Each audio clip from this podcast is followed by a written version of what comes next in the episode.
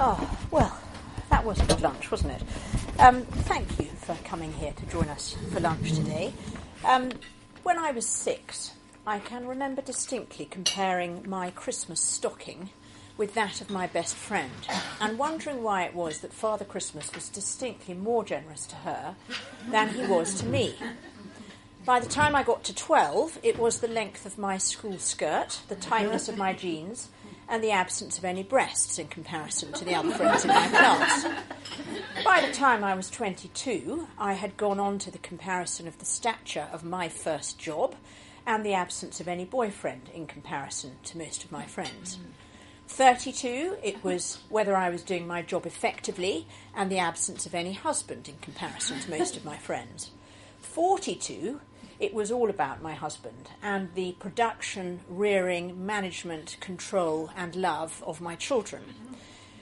And then, of course, I got to 52, where we start comparing menopausal moments, memory loss, management of teenagers, aging and dying parents, sagging bodies. And there are some here today who are experienced enough to be able to tell me what I have to look forward to at mm-hmm. 62 or even 72 if I make it. And I suspect I'm not alone in comparing myself with others, nor in secretly sometimes being thankful that I'm not quite like someone else. Now, while some of us can feel confident and at ease because when we compare ourselves we come out rather well, others of us will draw the opposite conclusion that our experience of life means we think we're not quite as good or as clever or as beautiful or as omnicompetent compared to everybody else. That even our Facebook, if we have one, is inadequate compared to everyone else. So we feel a sense of hopelessness and perhaps failure when we compare ourselves to others. Why do we do it? Well, Jesus gives us a very clear answer to do please turn in those little green booklets on the table to page 58. Uh, these are one book extracted from the Bible called Luke, and it's called Luke because it's written by a doctor, Luke, around 60 AD. And it's based on eyewitness accounts about Jesus Christ. Luke writes to tell us he wants to give us certainty, and I hope that that will be true for us today. So it's the bit headed The Parable of the Pharisee and the Tax Collector. Let's hear it read.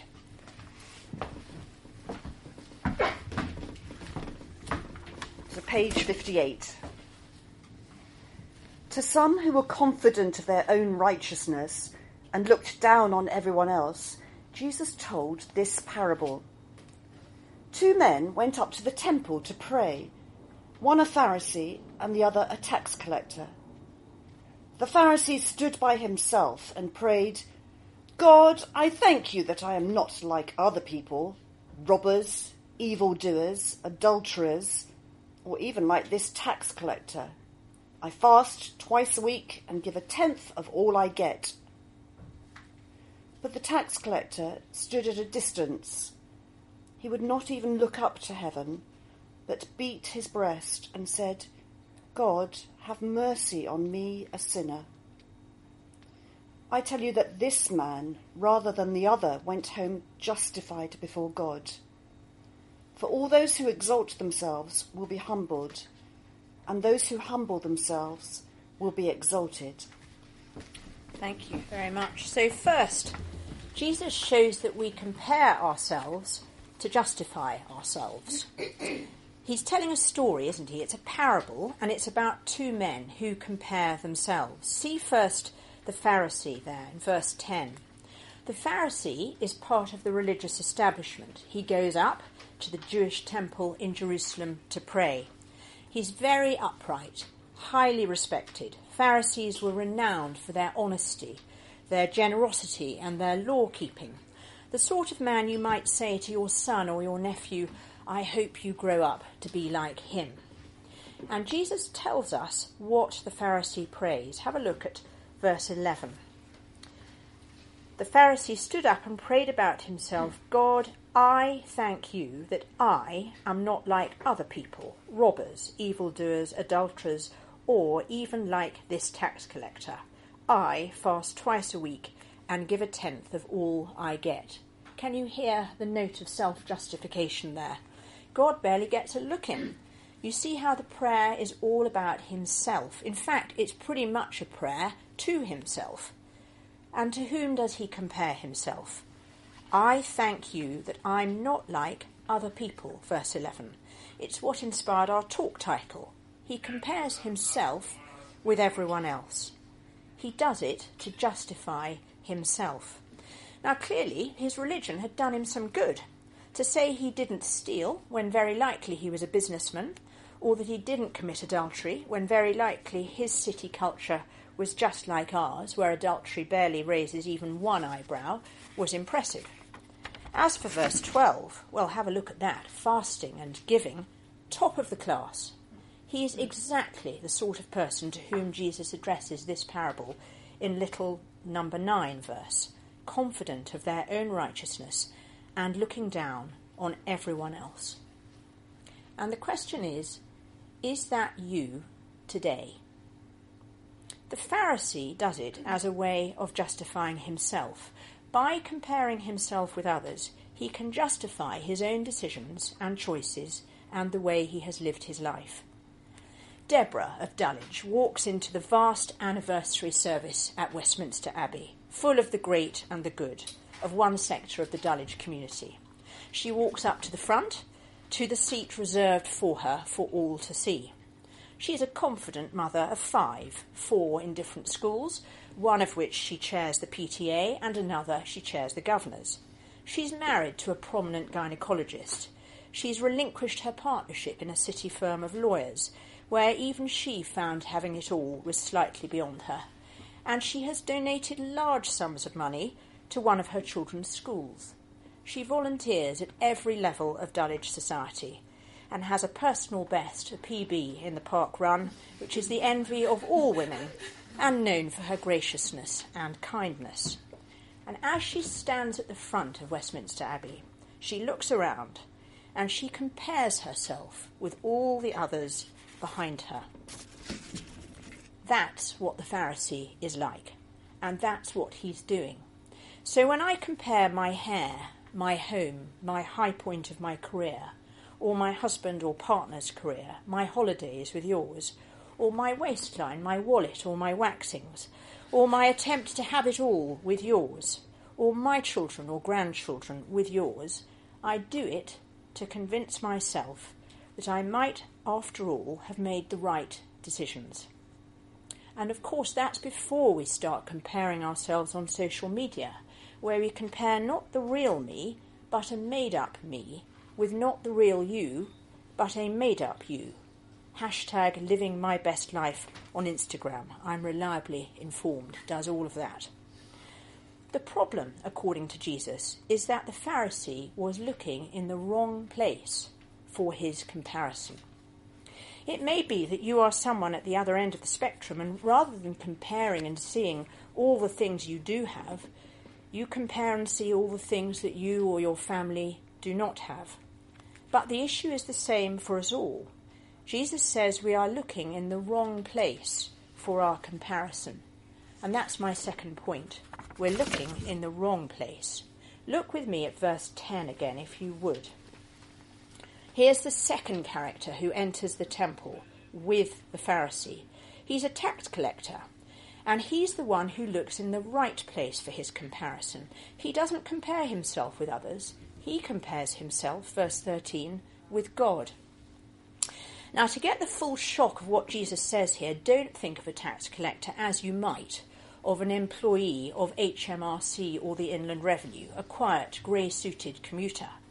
To be a tax collector in the Roman Empire was to be a traitor to your people, collecting large sums, not by self assessment by the end of January, but by extortion, supported by the empire, who permitted tax collectors to keep a percentage of whatever they took for themselves. So the Jews cursed the ground on which a tax collector walked. He's a cross between a corrupt politician and a car salesman. It's why the Pharisee says in verse 11 to God, I thank you, I am not like that tax collector. So have a glance down at verse 13. But the tax collector stood at a distance.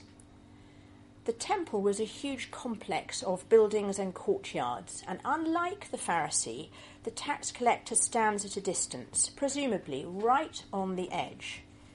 Verse 13 goes on, he would not even look up to heaven, but beat his breast. A very non PC thing for a man to do in that culture. A real sign of sorrow and remorse. And then Jesus tells us his prayer. Have a look at it in verse 13. God, have mercy on me, a sinner. That's it. The tax collector has begun to lose confidence in himself, and he finds it rather easier than the Pharisee to turn to God for mercy. He compares himself to God and knows he's in real trouble. I wonder if we realise that we are in real trouble with God too. I said earlier that was my starting point, my turning point. We don't know exactly what this guy had done. We're not told. Perhaps it was the extortion of his job or something he'd done to somebody. But when he thinks of what he's done and thought, he knows he's finished unless God is merciful. No doubt there were worse tax collectors around than him with whom he could have compared himself to make himself feel good, but he doesn't. He compares himself to God. And what is Jesus' verdict on these two men? That's what we want to know, isn't it? Well, have a look at verse 14. Jesus speaking, I tell you that this man, rather than the other, went home justified before God. For all those who exalt themselves will be humbled and those who humble themselves will be exalted, referring there to the judgment day. Now, that is an astonishing verdict, one that may raise questions round our tables. I rather hope it does. Jesus' words are that the tax collector is the one who walks home in the right with God that day. He's justified. Now, to be justified by God is to be able to stand before God on the judgment day. So it's a term from the law courts, meaning vindicated in the right with God. I wonder, just for a moment, if you can imagine what that would be like to stand before God on the judgment day justified.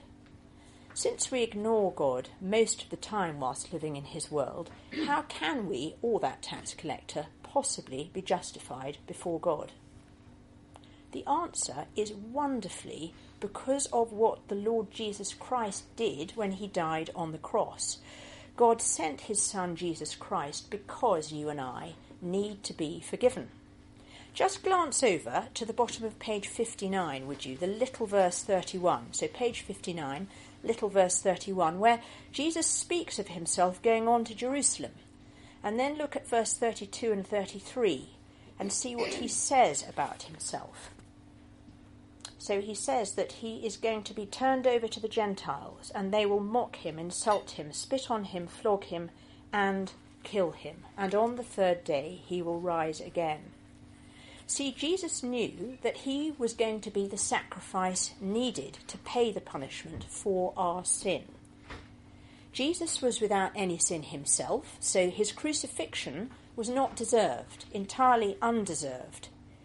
He dies so that those who do compare themselves with God, like the tax collector, and cry for mercy, can be completely forgiven.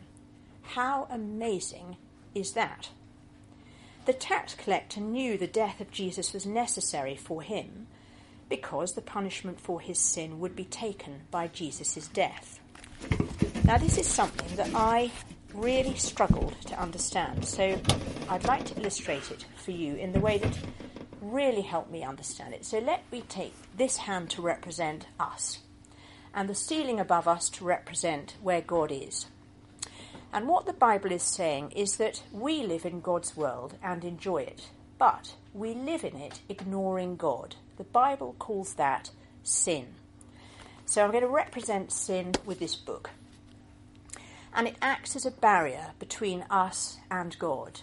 And God cannot look on sin, He is perfect, so we cannot live in a relationship with Him.